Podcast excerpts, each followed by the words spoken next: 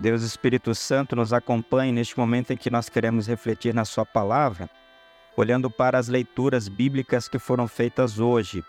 E o tema, conforme anunciado, é Preparados, mas Vigilantes. Hoje é dia para falarmos sobre preparo, preparados, sobre vigilância, sobre fé, sobre vida cristã e vida eterna. Tudo isso está presente nas leituras de hoje, de forma especial no Evangelho, Mateus 25. Mas o grande tema é a vigilância.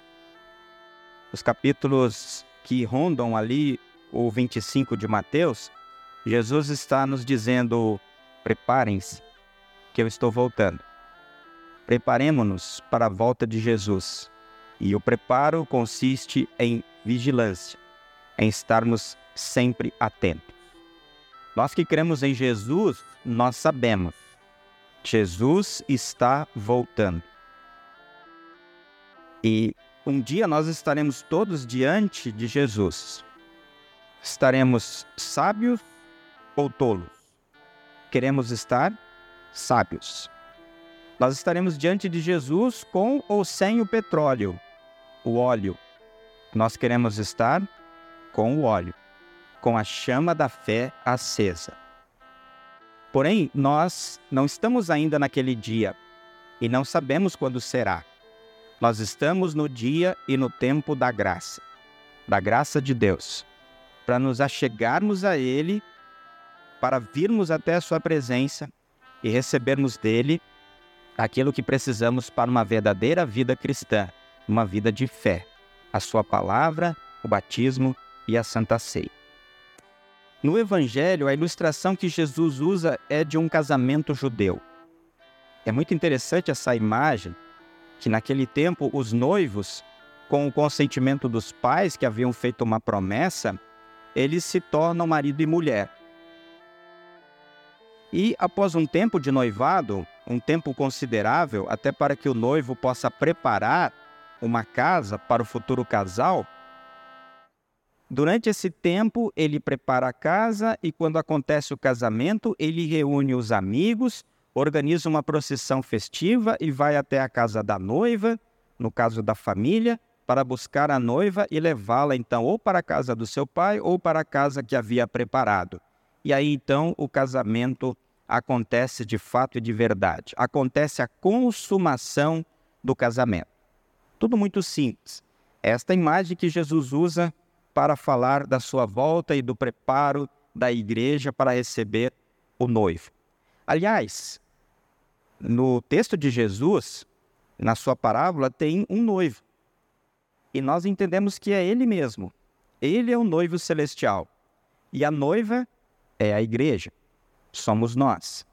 E essa é uma imagem bonita que Jesus ele nos ensina que a noiva ela é preparada pelo próprio Espírito Santo para o dia do casamento final com Jesus para a eternidade. E aquelas moças que Jesus cita, as dez, elas representam a totalidade dessa igreja, a totalidade dos seguidores de Cristo em todas as épocas, antes de Jesus, no tempo de Jesus e agora no nosso tempo também. Nós somos a igreja de Cristo, a noiva de Cristo, porque Ele fez isso acontecer em nossa vida. Jesus nos chamou e continuou nos chamando para sermos a sua noiva. E Jesus diz no Evangelho que cinco eram tolas e cinco eram sábias. Isso ele diz já logo no começo do Evangelho. Antes de qualquer ação das mulheres, no caso, ele já disse que metade eram tolas e a outra metade sábias. Como se cinco estivessem preparadas para a chegada e cinco não. E chama atenção aqui já a questão da divisão que Jesus aponta. Ele, dia, ele diz que no dia em que ele voltar, haverá divisões. E aí nós já podemos refletir sobre a questão do nosso preparo para todas as circunstâncias que vão aparecer. Nós teremos situações de divisão. Divisão de pessoas da mesma família. Divisão de pessoas que nós consideramos amigos nossos, amigos do coração, mais até em muitos casos do que irmãos. E Jesus então diz: preparem-se também para esse momento. Quando a gente olha para essa divisão que Jesus fez, cinco tolas e cinco sábias, cinco preparadas e cinco não, a gente pensa assim: como Jesus foi generoso, né? Talvez alguns vão dizer assim: nossa, mas metade, metade vai e metade não vai. Que seria muita coisa, né? Mas a, vamos abrir um parêntese agora e vamos pensar para hoje. Como é que está essa proporção na igreja hoje, meus irmãos? 50 a 50? Metade, metade? Metade dos cristãos que buscam ou menos da metade? Uma realidade que a nossa igreja vive, nossa igreja evangélica luterana do Brasil, é que da totalidade dos seus membros, entre 30% e 40% só das pessoas frequentam a igreja. 30% a 40% apenas. E isso tem um impacto muito grande em todas as outras situações e circunstâncias da igreja. E é uma preocupação em relação à totalidade. A mais gente, a mais pessoas esse povo precisa acordar, esse povo precisa ser acordado. Esse, esse povo precisa ouvir que ainda estamos no tempo da graça, no tempo de voltar, no tempo de receber o perdão e no tempo de se preparar para Jesus. Então, é um indicativo de que a igreja deve trabalhar, precisa trabalhar precisa agir. E aí, seguindo no Evangelho, as tolas levaram as suas lamparinas, mas não levaram óleo de reserva. Elas tinham óleo para um determinado momento e tempo, mas de reserva não. E aí então Jesus ele quer nos ensinar como nos preparar para o um encontro com o noivo celestial. As sábias levaram as lamparinas e o óleo de reserva para serem supridas em caso de necessidade. Essas tiveram uma certa sensibilidade. E aqui então nós temos uma situação que é a seguinte: a loucura das tolas não foi que não levaram óleo de reserva. As sábias levaram óleo que sustentou as suas lamparinas acesas. Então o ponto central é da parábola lâmpadas sem óleo e por outro lâmpadas com óleo. As tolas tinham óleo, mas chegou um determinado momento que o óleo terminou. Já as sábias e prudentes, elas levaram a mais.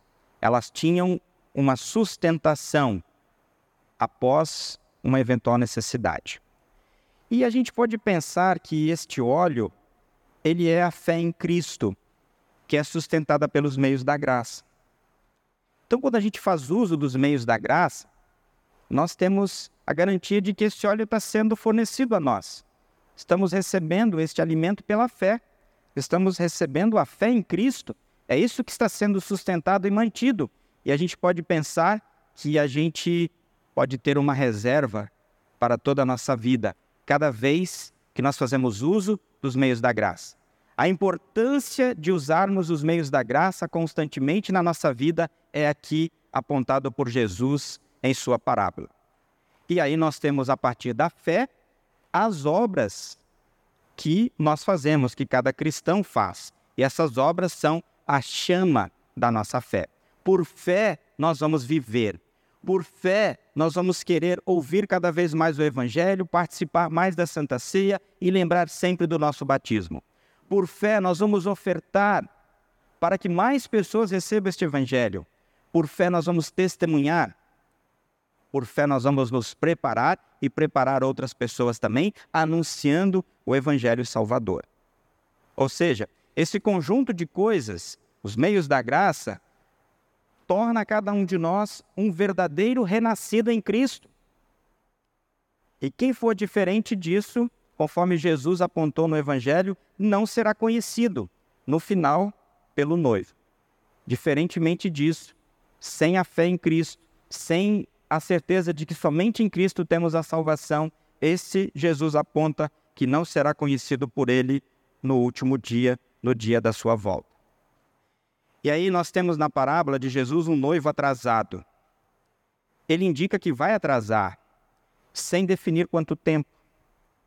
E aí ele diz que por isso vocês vão ter a necessidade de um preparo em todo tempo e em qualquer situação.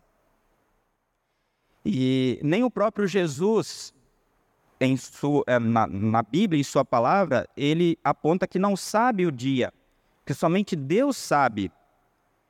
E ele diz que esse noivo, ao se atrasar, ele requer daqueles que o estão esperando um preparo, e aqueles que estão esperando Jesus e preparados para ele vão avisar os outros. É por isso que ele ainda não veio, para que o evangelho possa ser distribuído e falado a todas as pessoas. Então, nós vemos aqui uma situação na nossa vida. Nós não sabemos quando o noivo vem. E Jesus diz: prepare-se para aquele dia. E quando nós olhamos para a nossa vida cristã e o nosso uso que fazemos dos meios da graça, a gente pode dizer: eu estou preparado. Você confirma isso? Você pode dizer isso? Eu estou preparado? Sim. Você pode dizer: Eu estou preparado. Posso morrer agora? Ou, pode, ou Jesus pode aparecer agora no céu me chamando, que eu vou estar preparado. Mas enquanto essas coisas não acontecem, Jesus diz: fiquem vigiando.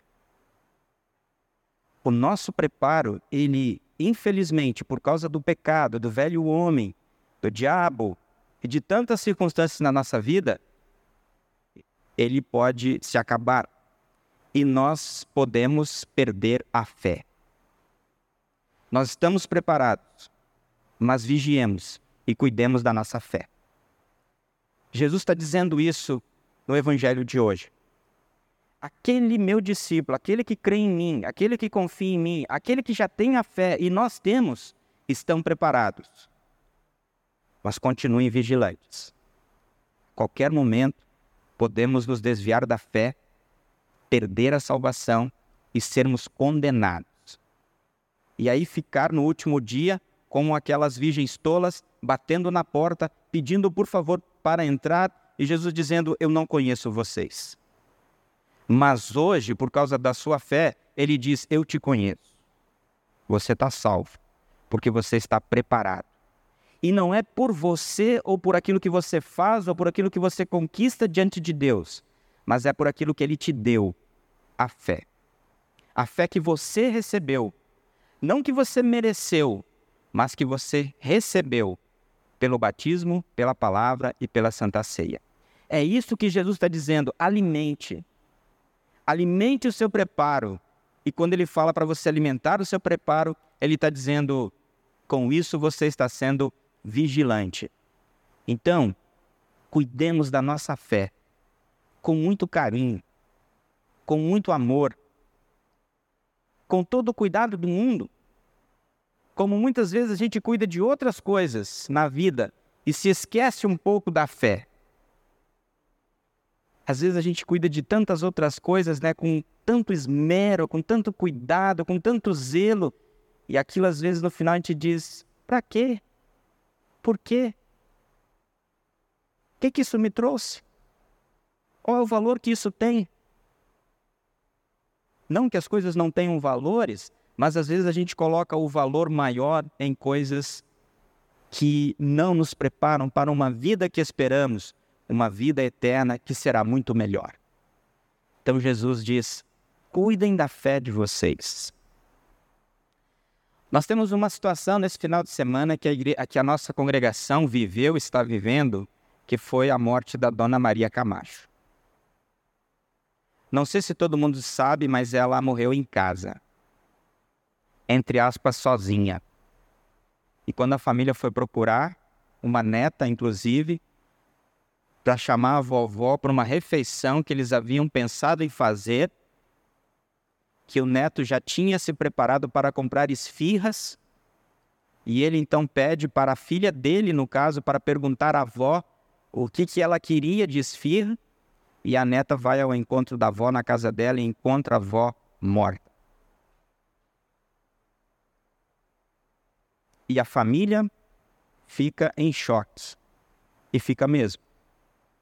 Uma situação que ninguém quer viver, que ninguém espera viver, mas que todos nós podemos passar.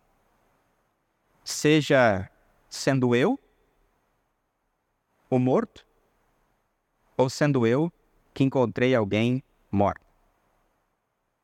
Será que ela estava preparada? Será que ela estava vigilante? Nós que conhecemos um pouquinho da vida dela, a gente pode dizer: sim, ela estava preparada.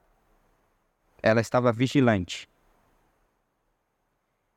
E será que a gente pode dizer que ela estava sozinha? Com certeza não. Ela estava com Jesus. E eu acho que é isso que eu vou falar hoje na cerimônia de sepultamento. Isso ensina pra gente muita coisa.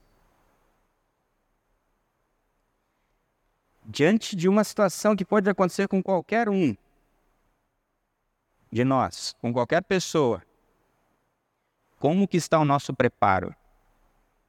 a nossa vigilância. Pela fé. Se a gente morrer sozinho em relação a pessoas, a gente pode ter certeza que Jesus vai estar com a gente. Ele vai nos acompanhar porque ele prometeu fazer isso. Mas sem a fé em Jesus, aí só nos resta confiar na graça de Deus. Porque aí não há certezas humanas, mas Deus pode acompanhar, se Ele quiser. Mas para o nosso consolo, nosso conforto, por causa da nossa fé, a gente pode dizer: Jesus está comigo em toda e qualquer situação, também na hora da morte. Talvez a gente poderia dizer, especialmente na hora da morte. E por causa da fé, hoje, Dona Maria está desfrutando de uma festa maravilhosa. Esta festa que Jesus está falando aqui no Evangelho, das bodas junto com o cordeiro, das bodas com o noivo. E nós sabemos como é uma festa de casamento, não sabemos? É uma maravilha. É uma alegria só. A gente se alegra com as pessoas que a gente convidou estão lá e a gente se alegra até com os penetras aqueles que não foram convidados, mas aparecem lá. E a gente diz: Que bom que você veio. Eu nem tinha pensado em te convidar, mas que bom que você está aqui. E é uma festa. No céu é muito melhor, é muito maior, as melhores comidas, os melhores vinhos, as melhores bebidas. E até no céu vai ser uma coisa interessante, porque lá eu vou poder tomar vinho que aqui eu não posso. E nós vamos nos divertir com Jesus para sempre. Mas isso por causa da nossa fé nele. Porque ele aponta que é o único caminho, a única verdade, a única vida, é ele que dá essa salvação. E agora isso se torna algo tranquilo para nós no sentido, eu não vou procurar em outra coisa, em outro lugar, a minha salvação. Eu tenho só Jesus para confiar. Eu tenho só Jesus que me salva. E é nele que eu vou crer. É a minha fé nele que eu vou alimentar. Porque ele é o noivo meu. O noivo da igreja. Jesus é meu. Meu noivo, meu salvador, meu redentor. Aquele que me dá a vida no céu. E ele está afirmando então que a cada dia da nossa vida nós vamos alimentar esta fé, buscar este óleo pela Sua palavra. Teve um momento no Evangelho de Jesus de hoje que ele diz que quando acabou o óleo das é, tolas, das cinco tolas, as outras disseram: Vão comprar óleo para vocês. Talvez vocês encontrem. A gente, as prudentes, não podemos dar o nosso óleo para vocês. Isso não é possível. Vai faltar para nós e para vocês. Jesus quer dizer que não temos como levar alguém para o céu na nossa carona, na nossa fé. Não tem como distribuir a fé salvadora para uma pessoa da gente, de nós mesmos, a não ser pela palavra, a não ser pela pregação, a não ser pela vida cristã. É isso que Jesus está dizendo. Vão comprar significa vão até os lugares onde esta palavra ela é oferecida e comprem, entre aspas, a fé para vocês. É o tempo da graça, meus irmãos e irmãs, é o tempo do preparo, é o tempo da vigilância. Enquanto nós temos igreja, enquanto nós temos alguém que nos oferece os meios da graça, uma igreja constituída, uma igreja organizada, uma igreja viva, aproveitemos. Vamos vir até aqui para abastecer a nossa vida com a fé. É aqui que recebemos o alimento, palavra, batismo e santa ceia, o alimento da nossa fé. E isso faz parte do nosso preparo. Toda vez que essa igreja serve o povo de Deus com isso, com a palavra, nós estamos nos preparando. Nós estamos sendo vigilantes. E Jesus está falando: enquanto tiver oportunidade, não importa como você está ou esteja, vá lá. Busque a palavra. Ela é de graça. Ela é para você. Que ela transforme a sua vida e que você passe a crer e confiar em Jesus como seu único e suficiente Salvador. Olha o papel que nós temos no mundo de sermos o preparo para que mais pessoas estejam prontas para o dia da chegada de Jesus. É aqui que nós buscamos o alimento para a nossa fé. Agora, para trazer e buscar mais pessoas para cá, nós precisamos estar fortes. Fortes na fé, firmes em Deus. E por isso, eu preciso vir também a igreja é importante para mim, para todo o povo de Deus. Se eu quero preparar alguém, eu tenho que estar preparado. Se eu quero falar para alguém ficar vigilante, eu preciso estar vigilante também. Por isso o tema preparados, uma certeza, mas vigilantes, olhando para o futuro, uma esperança. Porque esta fé é tão importante que eu quero mantê-la viva cada dia mais na minha vida. Por isso, aproveitemos esse tempo, o tempo da graça, e anunciemos a fé em Jesus para todas as pessoas, na certeza de que nós estamos preparados, que nós estamos vigilantes. Queremos anunciar isso também para todos. Portanto, fazendo um resumo agora das leituras bíblicas de hoje, nós podemos pensar assim: o Evangelho nos prepara para a vinda de Jesus. O Evangelho de hoje e o Evangelho como a mensagem da Boa Nova como um todo. É ele que nos prepara. O Evangelho. O dia do Senhor será trevas e não luz, conforme aponta o texto de Amós, mas para aqueles que confiam em sua própria justiça e piedade. Aqueles que confiam em si. O Senhor não aceitará os seus sacrifícios e suas ofertas, nem olhará para as suas ofertas de paz, conforme Amós 5:22. Pelo contrário, ele deseja um coração de fé, que confie nele e que tenha tanta justiça como as águas de uma enchente, e que tenha honestidade e que a honestidade seja como um rio que nunca pare de correr. O que Deus quer é um coração cheio de fé. E depois, os frutos desse coração cheio de fé.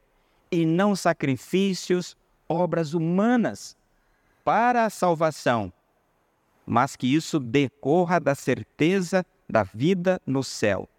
E que essas obras, por fé e por amor a Deus, sejam em direção ao próximo, amando o próximo que está à nossa volta.